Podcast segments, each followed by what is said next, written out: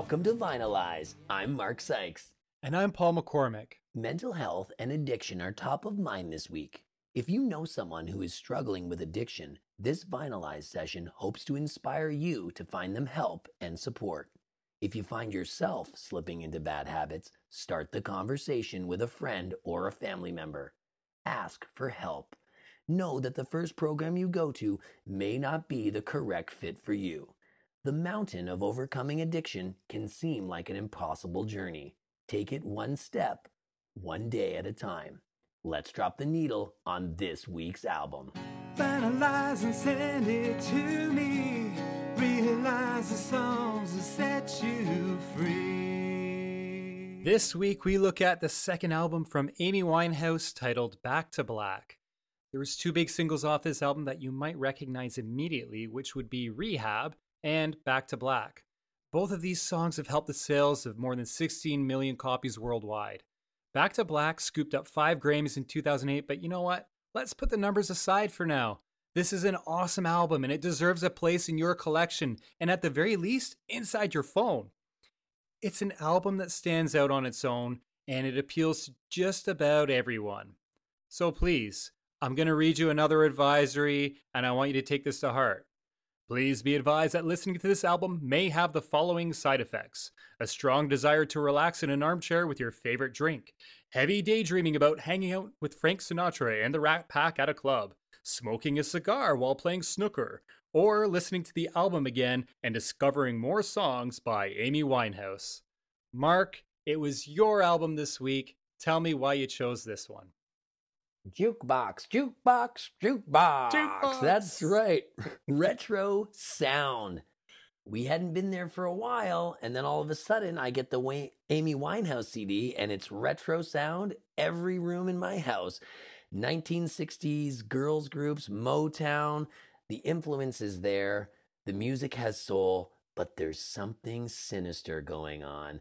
The lyrics are amazing. Once you put this record on, you have to hit repeat again and again and again. I wanted to vinylize this album with you, Paul, because it's such a fantastic album. It has a tragic story, Mm-hmm. um, and it it's it's an important album for me. When my wife and I moved into our first place together, uh, this CD actually stayed in our CD player uh, for two years, and it would always go on when we were cleaning the condo. and we would try to clean the condo in the 34 minutes and 56 seconds that the album ran. Insanity. So sometimes you were running around, yeah. Uh, so that's that's a little bit of backstory there, but I, I just love this album. I got I got a question, follow up questions, man, because you had a CD player. Is this a one CD player or like a six CD carousel kind of thing? So we actually treated ourselves to a surround sound system when we moved into our first place together. And all of my CDs, you know, 700 CDs, were actually put in our storage uh, room, which was on a different floor. And we had an iPad. And the only CD we actually had in the condo for a very long time was the Amy Winehouse CD because it was, uh, you know, it was purchased after we moved in. So it didn't have a spot in my record, my CD collection. So when you hear this, do you feel like cleaning a little bit? oh, yeah, I'm cleaning right now.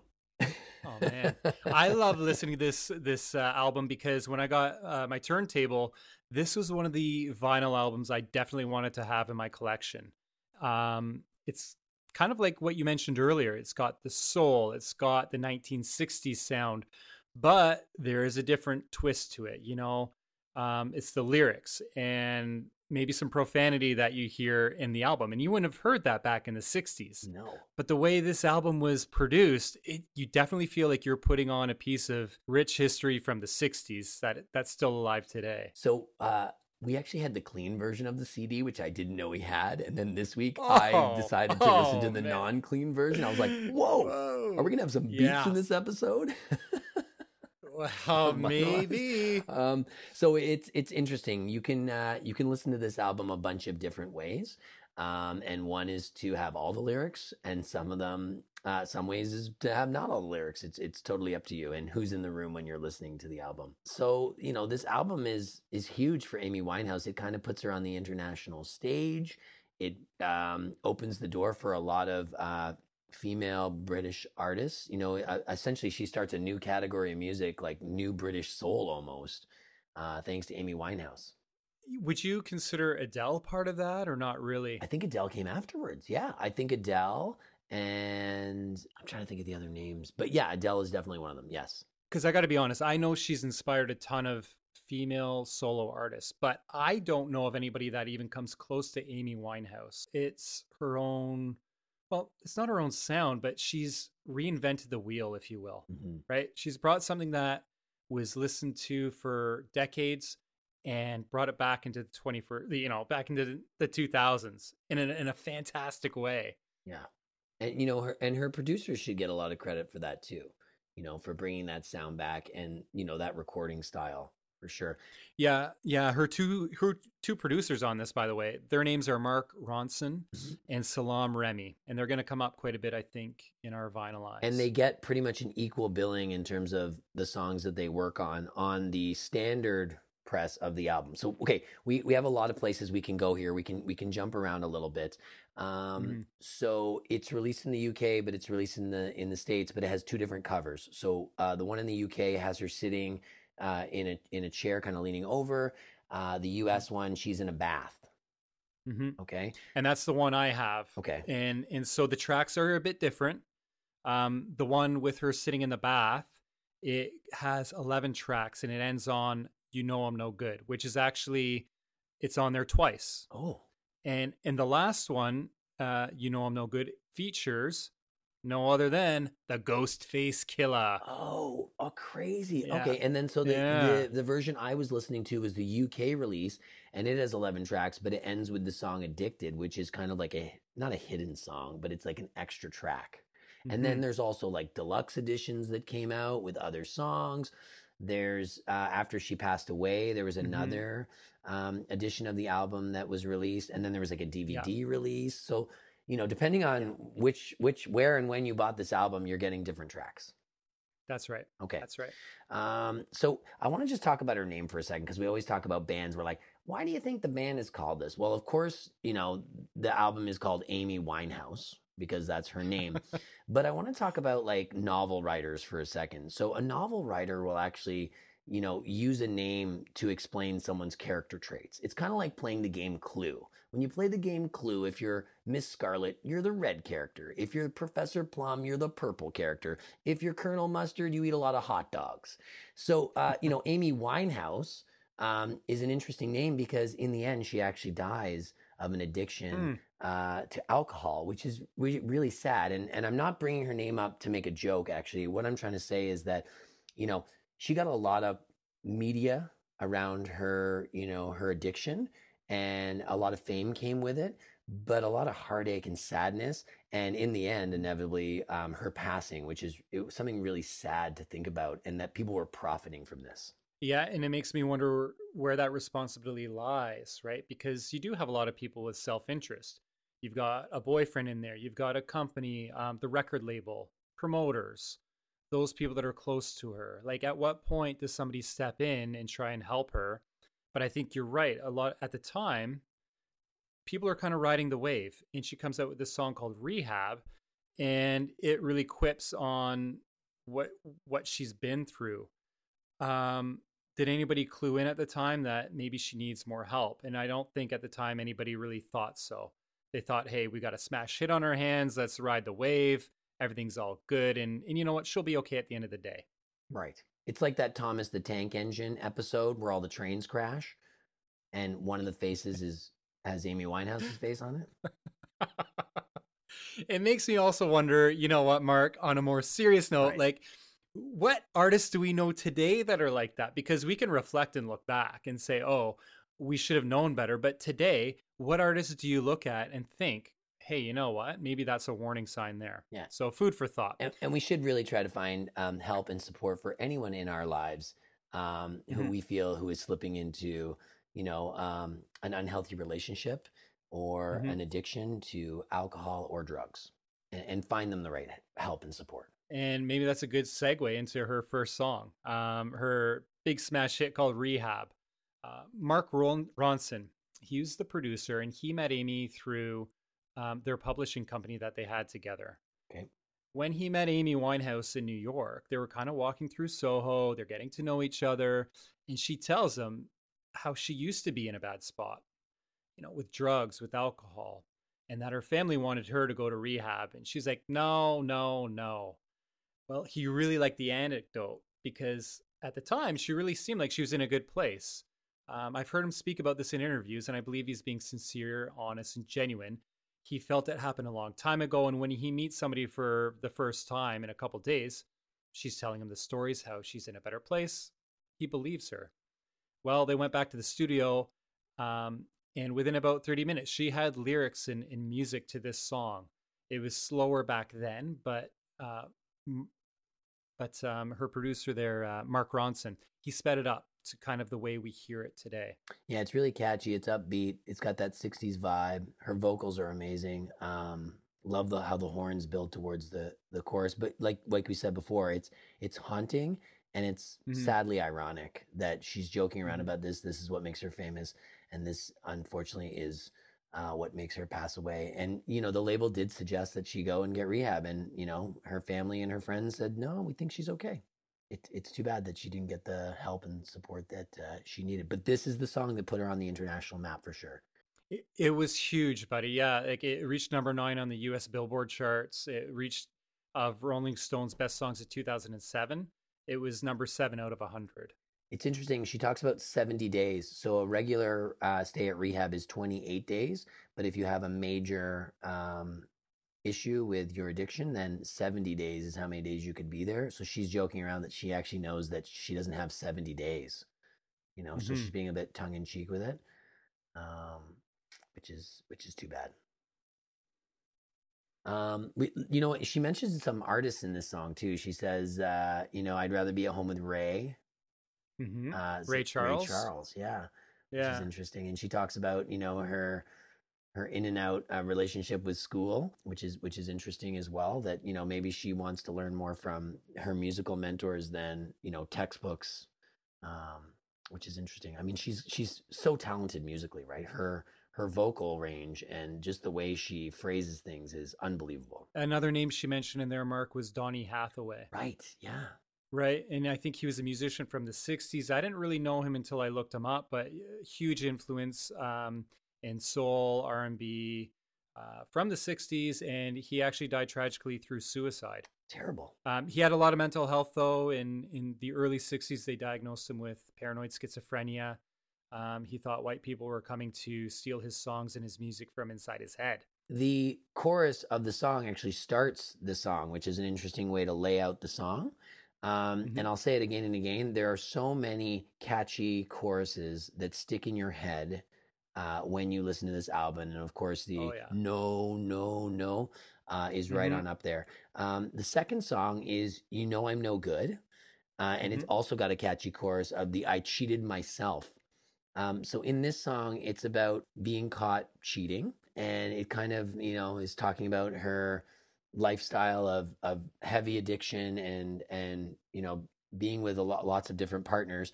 And but when she's talking about cheating herself, it's like she's cheating herself out of a healthy relationship because she's with somebody maybe in this song that would have been a healthy relationship, but she's deciding to cheat on this person. What I do like about this song is that it really reinforces the vibe of the album because Rehab was such a smash hit. If you listen to that one, that's great, but what's coming on the rest of the album? And we've reviewed a few albums on Vinylize where it gets a bit eclectic and it's all over the place with the sound of the band. You know, there might be a silly band and then they have really serious, deep songs. Um, I feel that You Know I'm No Good kind of sets the tone for the rest of the album. It's um, another jazzy blues, soul feeling song. And it tells me that Rehab isn't just a one off with, uh, you know, it's not a, a one hit wonder. You're going to get a lot more of this type of music. She talks about Roger Moore in this song, um, and he was James Bond. And I feel like some of these songs could actually be like the title track to a James Bond movie. You know, like 007, you know I'm no good. And then this Yeah. could be the song that opens up the the movie after like a really cool like fight scene or, you know, skiing adventure, you know. Um, she talks about chips and pita, which is a food that you eat when you've been drinking. It kind of soaks up the alcohol so that you don't have um, a hangover the next day. Huh. Um, my parents make these sandwiches called uh, chip butties, which are like you get the softest white bread. You get, you know, you put butter on both sides. You get your homemade chips. You throw some uh, salt and ketchup on there, and Hey, we, uh, we they're delicious. I don't recall that at your house, man. I, I, I we we don't serve them to anybody else except for the people who live in the in the house. Yeah, no, you're not getting a chip butty at our Damn house. it. You you can hear about it. yeah, so I think this is an interesting song.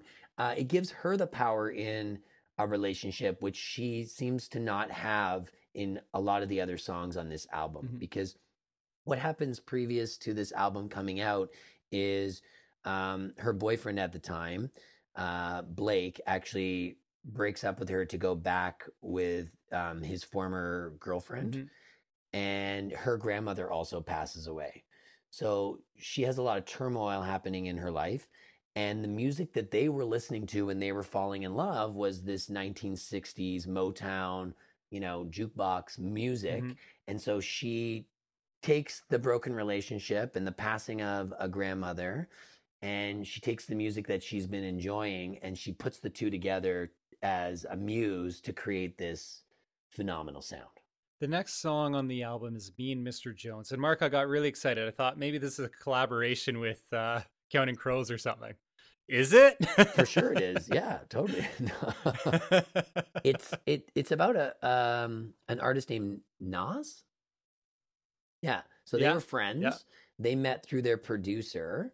Um, and this is just a song about, you know, their kind of relationship. But the name is actually um a ripoff of a song by Billy Paul, which is Me and Mrs. Jones. Hmm. So there you Oh, go. I didn't yeah, know and that. The, the cool thing about Nas and Amy Winehouse is they actually share the same birthday. So in the song it says Mr. Destiny 9 and 14, which is actually September 14th, which is their birthdays. How, how's that for vinylizing? Wow. Good vinylizing, dude. You get the crown for that one for sure. All I picked up on this song was it's a beautiful song. It takes you back to the 50s or the 60s. You know, you hear the backing vocals. It's the simple bass line and that warm feeling Yeah. of an oldie song, but it's got a twist. There's a bit of swearing in it. And so this is when Alex is going to put in the bird sound or whatever when I say, you know, this song was actually going to be called F***ery. That's what it was actually going to be called. Yeah. it was going to be called And, uh, but everyone else said, no, it can't be that way. And Amy's like, I'm trying to be true with the way I'm feeling and, and I want to be honest. Why can't it be called that? And, you know, you get the producer and the label saying it's not going to be called that. So then it gets called Me and Mr. Jones. Well, they bleep that word out everywhere. And on the vinyl, on the back, it has all the lyrics for Right. the songs. And they bleeped out the word fuckery on the vinyl as well on the back. They they put asterisks. Well, in- do you know on- what? on I, word. to be honest with you, because I'd only ever heard the clean version of this album. This week when I heard it, I was at, I was like, what? What? What did they just say? Like, I had to go back. I was like, I don't even know what that word means. I don't even know what that word means. Um, anyway, uh, we'll stop bleeping in this uh, podcast now um, and move on to song number four, which is Just Friends. I love the horn in this song. It's like, this is a Mhm. soul song. It's pulsing reggae with a ska Yeah. groove. And yeah, it's just a great song. But it's it's in the pulse is on the offbeat, right? Yeah, yeah. That's what makes gives it that ska vibe. I Mhm. loved it. Yeah. I, I didn't realize how much I loved um, songs like this, but every time they come up on different albums that we Mhm. cover on Vinylize, I'm like, yep, I'm into this again. Like maybe we should do an uh, a week on the the specials or something like that. I think that might or Mighty Mighty Bosstones. Yeah. um. So this song is about can you be friends with someone that you have had a relationship with? Can you stay friends or can you be friends? There's those moments of temptation that can be too Mhm. difficult and maybe the answer is no maybe you just need distance That is debatable as long as the day is young. Okay Whatever the saying is. let's move to song num- Ask around. Do, do a poll at work, everybody. Let, let's move to song number five which is back to black which is actually the name Yeah. of the album so we might get into why the album is called back to black while we cover this song here so cool little story so ronson is one of the um, producers and Mhm. so they meet and they talk about what type of music she's into. He goes away, and that night he comes up with the piano for this song. He Mhm. comes back and he's added um, like a like a tambourine and a kick drum and some Yeah. reverb and she Yeah. hears it and literally this is like music magic. This song is tied in a bow after like I'm going to say 24 hours or less. Uh, which Mhm. is amazing. And when you hear it, this is when I was talking about there's something sinister on this album. This song is sinister. It's super catchy. I love the piano. Um, I just I love the retro drum sound too uh, on this song. You're you're absolutely right. I love the story behind it and it reminds me of other famous bands or songs you've heard that have been written in a very short amount of time and you think, how could this be such a hit? And it's written in such a short period of time and and I don't know, I think that's the creativity, the genius behind it. Mhm. Um, that's the allure to some of these songs is that something is that seems so complex and, and deep was written in a matter of hours, you know? Creatively, when your muse is speaking to you, that's all you need. And so, you know, the idea Yeah. of this broken relationship was fueling so much of her art, and everyone was on board to support that. That Mhm. that it just it probably was just churning out of her. Um, it's interesting. The video is a funeral, and I did speak to the fact that her grandmother had passed away. So I was wondering if that video has anything to do with her putting her grandmother to rest. Um, I do know it's about the relationship that she was having with Blake, but it's interesting that the video doesn't really like touch on that. It's like you know, it's a funeral for a person, Hmm. but maybe she is talking about that he's dead to her too, right? I, I didn't I didn't see the music video, but I did watch a few covers um, by other artists. Mhm. So Beyonce covers this song. Nice. It's got a much different sound to it. Um, It's still nice in its own right, but I like the Amy Winehouse version better. Right. There's a, a girl named Sofia Karlberg. She's got a ton of views on YouTube, so maybe she's bigger. I just don't know her. But Sofia Karlberg does a fantastic job of this song. And Miley Cyrus also covered this live. You know what? For me, it didn't come through as strong as Amy Winehouse. She did the song justice, but you know what? It just wasn't the same.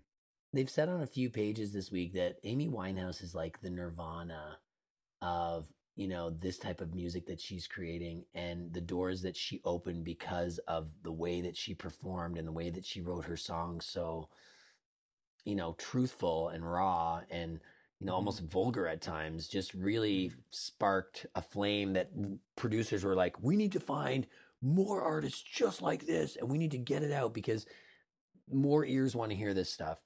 Um, I do want to talk about the idea that she writes the song. She goes, I go back to, but it's almost like she doesn't say it. She doesn't say it Hmm. a bunch of times in the song. You know what she's going to say, but she doesn't say it. And then eventually she says black, and then she repeats it a bunch of times. Um, it, it's seven times actually, kind of like in a bridge area, and there's like some effect put on her voice because she knows she's she's finally gone back to black. So, what do you think it means to go back to black, Paul? So, why is the album called that? What is she trying to say in the song? Um, I, I think given what we've learned about her, the addictions, um, the ups and the downs, the tumultuous relationship that she's had with Blake, Mhm.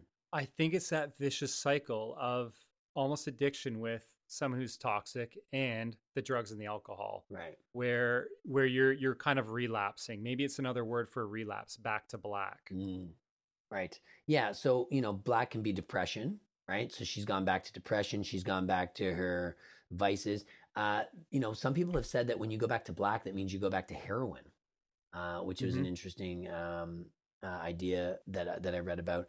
The line afterwards says, I died a hundred times. So the definition of, of, of death or dying can be like a gradual ceasing to exist or function. So, you know, she goes back to black and she's ceasing to exist and function the way that she used to. That's what this relationship has done to her, you know? Um, and I love that she says, we only said goodbye with words.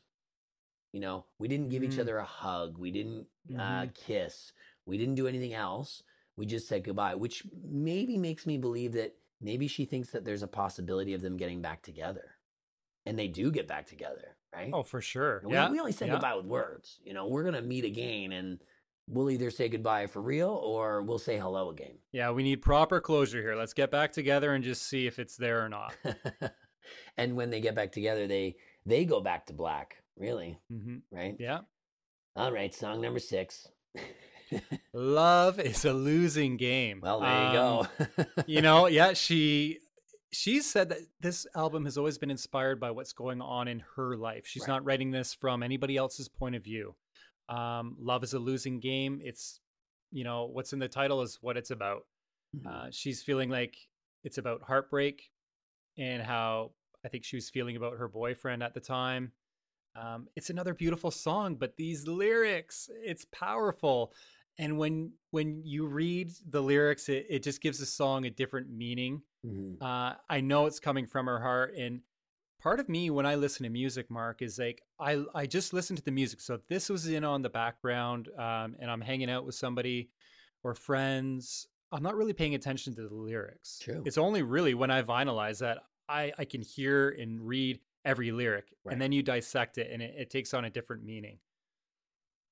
You're very true because really, for me, when I don't know what the words or, are, or even the song title, um, you know, this is just like a a ballad, like a sentimental ballad, and it's Yeah, got yeah, a yeah. whimsical sound to it. It's like a lounge bar song, or it's you know, it it's kinda adds to the album, right? doesn't it? Yeah, it's it's totally it's easy, it's relaxing, it's so easy to listen to. Amy actually said that she really likes this song.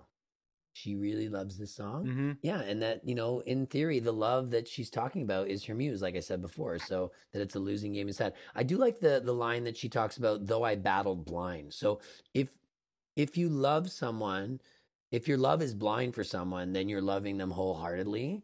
But when you Mhm. battle blind, that's dangerous, right? Uh, Yeah, you never want to fight with a blindfold on. no, never. No, not not a good idea. Here, catch these ninja stars. uh, song number seven is "Tears Dry on Their Own." if you didn't know it, you'd think this is a song from the 1960s with those backup singers throughout uh, the horns, the drums. It, it's a great song to kick off Yeah. um, the next side if you've never heard an Amy Winehouse before. Oh, is this where the other side is? No, but this is where I would put it, and I know we Yeah. kind of get to that later, but you know, a little little side note, I I like how it would be a good transition there. Okay, okay. I, I love Yeah. songs on this album where you hear like uh, snapping of fingers or clapping of hands. So this is this is Yeah. one of those songs. I think this is her best vocal performance on the album. Her Mm. phrasing is amazing. Her attitude, her power. She has tons of range. You know, some people talk about recording vocals as being like a really arduous and hard process.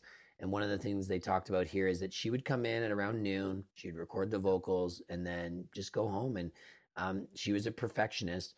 But this song is just unbelievable in terms of, you know, how she articulates her words and gives it attitude. Mhm. And I just love it. And do you know there's a sample on this song? No, So you, I didn't know that. You know the song uh, by Marvin Gaye? Um, there's another artist who's named with the song, "The Ain't No Mountain High Enough." Oh yeah, It's yeah. actually uh, it's actually sampled in the song. It, oh, that's like a movie moment song, you know, like you know when the the team is about to like start training uh, for the big football game. Mhm. They throw this Mhm. song on, right? Or like you know someone comes home, you know, from war, and then you you know they come in the door and people start hugging, you know, Yeah. A very cheerful, joyful song about love. right? Um, so where's it sampled though? Throughout? Yeah, Or right off the top. Okay. I'm gonna re-listen to that. Oh, you sure. got to listen to that. Yeah, and that's that. That is a great catchy earworm right there. So putting it in this song is is fantastic. The next song was Wake Up Alone. I love the tremolo making the guitar sound dreamy and the Mm-hmm. piano working together with the guitar. It, it works so well. Then the drums and the bass kick in and it kind of rounds it out without being too obvious. And then you got the backup vocals throughout. Um, I just love the way this song was produced. And, you know, I it made me wonder does she always have the same backup vocal Mhm. singers? I don't know. Do you know that, Mark? If she, I don't actually. I didn't get to vinylize any of that. I do know that there's um there's 49 musicians on this album. 49 musicians. So I'm I'm sure she's doing her own backup vocals at times, you know, doing Yeah. a re-record, but maybe Yeah. there are other artists singing with her. There's got to be. There's so many moments in this album where the backup vocals. Probably. We haven't talked about it. I wish we did on other songs. There are tons Mhm. of songs on this album where I'm like, that's some great backup vocals. Did you know that Paul O'Duffy um, actually helped her write the song? This is the only song that he gets credit for um, helping her with, and this was the very first song recorded for this album. and they spent a month writing and recording, but this is the only song from those uh, those writing and recording sessions that makes it on this album.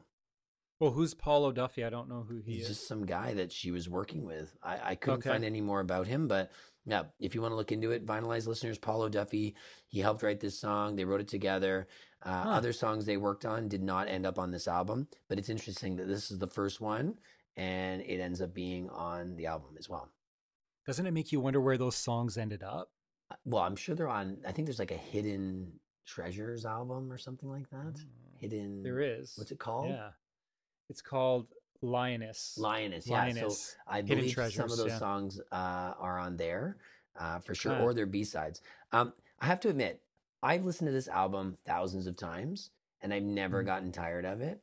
But now that I'm focusing on what the songs are about, at this point in the album, I'm just kind of like, can we change the subject matter for this No. album? It's almost like you know when you hang out with that friend who just broke up with their girlfriend six months ago, and you're like, you're still talking about that. You go out and you're like, okay, okay, we talked for 40 minutes about Yeah. how lonely you are now, but you know, maybe we could talk about something else. Like, you know, you, you watching any sports or, Yeah. you know, you, you got any new recipes? Uh, do you know what I'm talking about? I do, man. I totally do. Um, and I, I, I think at this point it kind of is what it is. Uh, enjoy the album still. You know, there's fantastic songs on here, and and although you know what the songs are about, for me, I'm not gonna delve too too deep into the lyrics. I'm gonna enjoy the music and, and that vibe, that sound that you can't get anywhere else. It seems. It's true. So that's why, yeah, I agree. So I like the music. I want to listen to it, but when you start digging into the lyrics, it can get, it can start to get a bit heavy. It's like, come on, bro, move on. Mm-hmm. maybe. Uh, speaking of moving on, song number nine, uh, "Some Unholy uh, War." The ba- the bass starts this song, which is really nice.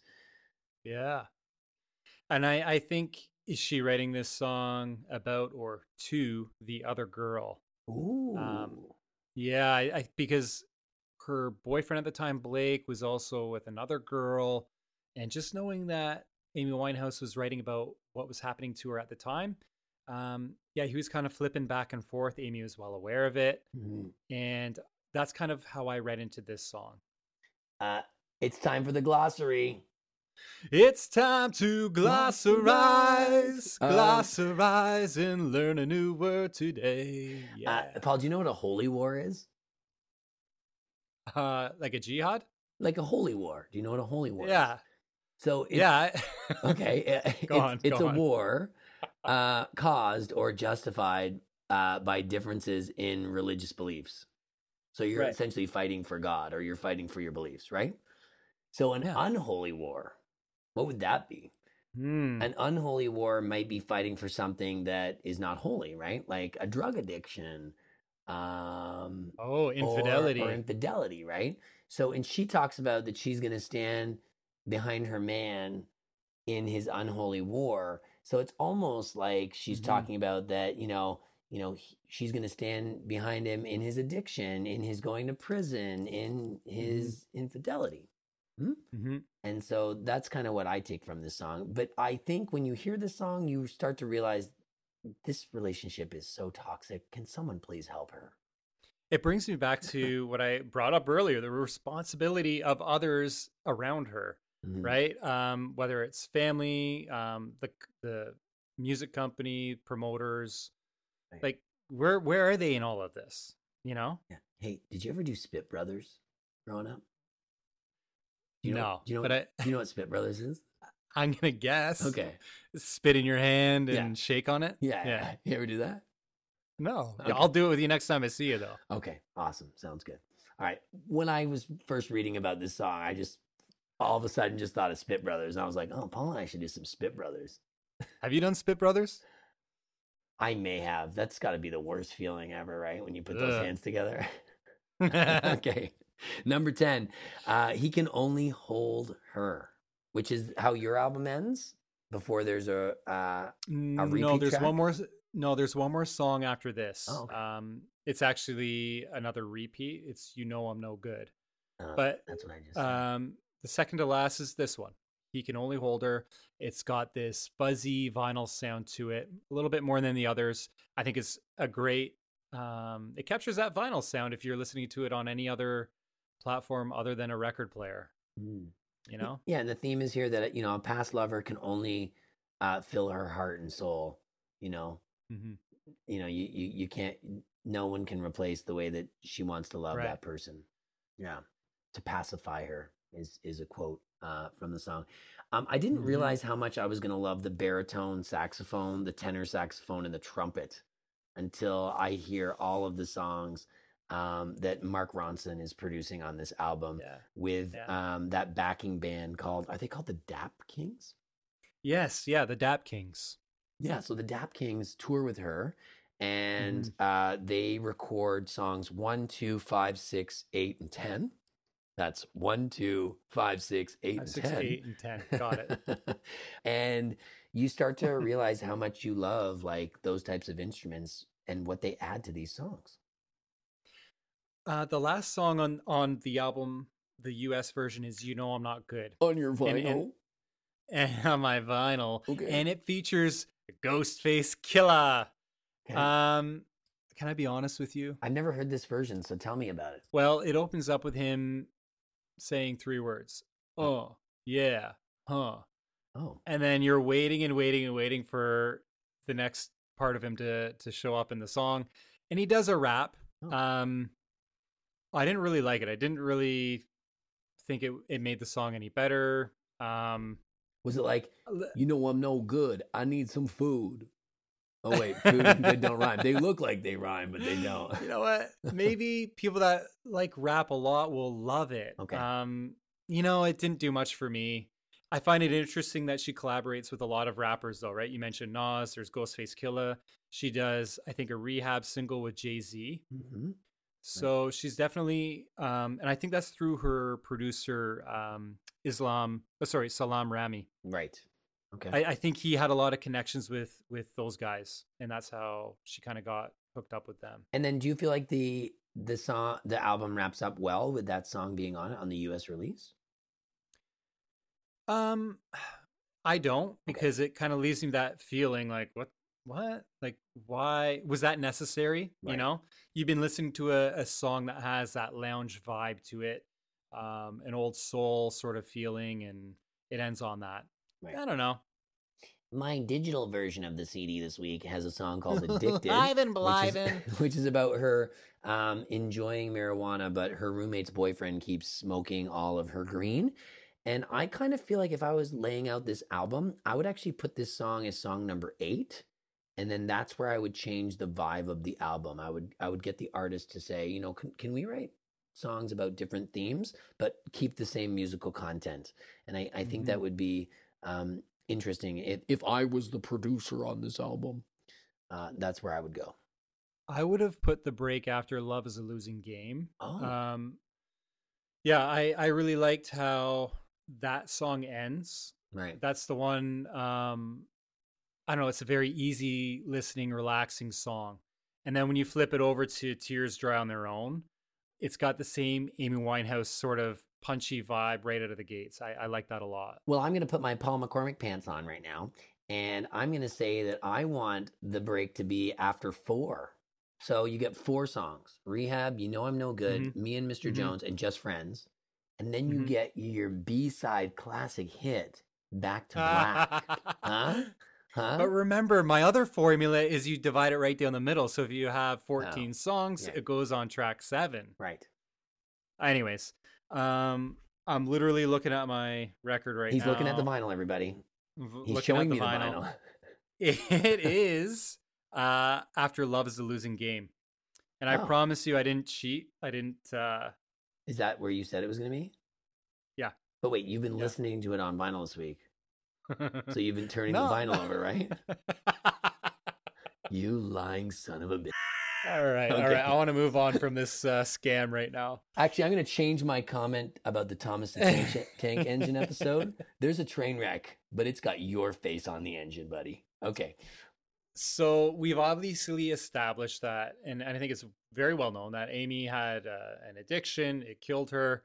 But I want to highlight good things. I want to highlight the charity work, uh, the foundations that she's opened up, because a lot of people, it's easy to find the dirt, and it's hard to find the good stuff. Um, Okay. and there is good stuff here. Yep. Go. So she's once named the most charitable act by Pop World for all of her monetary donations. Mhm. She's paid for a man's surgery in St. Lucia when she was there recording. Uh, that costs about four thousand pounds back in 2010. Mhm. She's donated twenty thousand pounds uh, worth of clothing to a charity shop in London. She's raised awareness for breast cancer and climate change. Her foundation is launched uh, a year after her death, and it's to help prevent the effects of alcohol and drug misuse on young people. The aim of this charity is to support, inform, inspire vulnerable and disadvantaged youth, and to help them to reach their full potential. That is a fantastic list, you know. It is and I wish we'd focused more on that stuff uh, when she was alive, right? Yeah, yeah, I Mhm. agree with you, man. Uh, I want to talk a little bit about just the producers. So Remy, is it Remy or Ramy?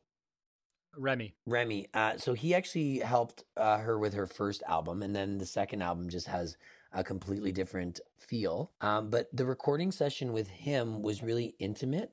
So she would do the vocals, and then he would play like one or two instruments. So he plays the upright bass, the drums, the piano, uh, the regular bass, Mm. and the guitar on a bunch of different tracks on this album. And he worked with artists like the, like the Fugees, Estelle, um, the guy who sings the "Here Comes the Hot Stepper." Here Oh. comes the hot stepper. Word around I'm a on the lyrical gangster. gangs. Okay. Um, yeah. Excuse me. So I, I just really think it's interesting what he brings to it. And then um, when they go and mix the album back in London, uh, then they add other things to those songs. But but the the the structure and the bones are just created in this intimate setting. She also meets Mark Ronson, who I think uh, is a musical genius. She was expecting someone a lot older. Um, he he he just brings something to music. He he almost like listens to the artist and is is so talented that he's like, okay, this is what you're into. This is what what's what's you know vibing with you right now. This is the song I'm going to help you create. Uh, did you do you know the song Uptown Funk? Oh yeah, Bruno That's- Mars. No, it's not Bruno Mars. It's actually Mark Ronson with Bruno Mars singing the vocals. Come on. I'm not even kidding you. I know there's a vinylized for you. And uh, one of my favorite Amy Winehouse's songs, uh, is it Valerie? Valerie, yeah. uh, is not actually an Amy Winehouse song.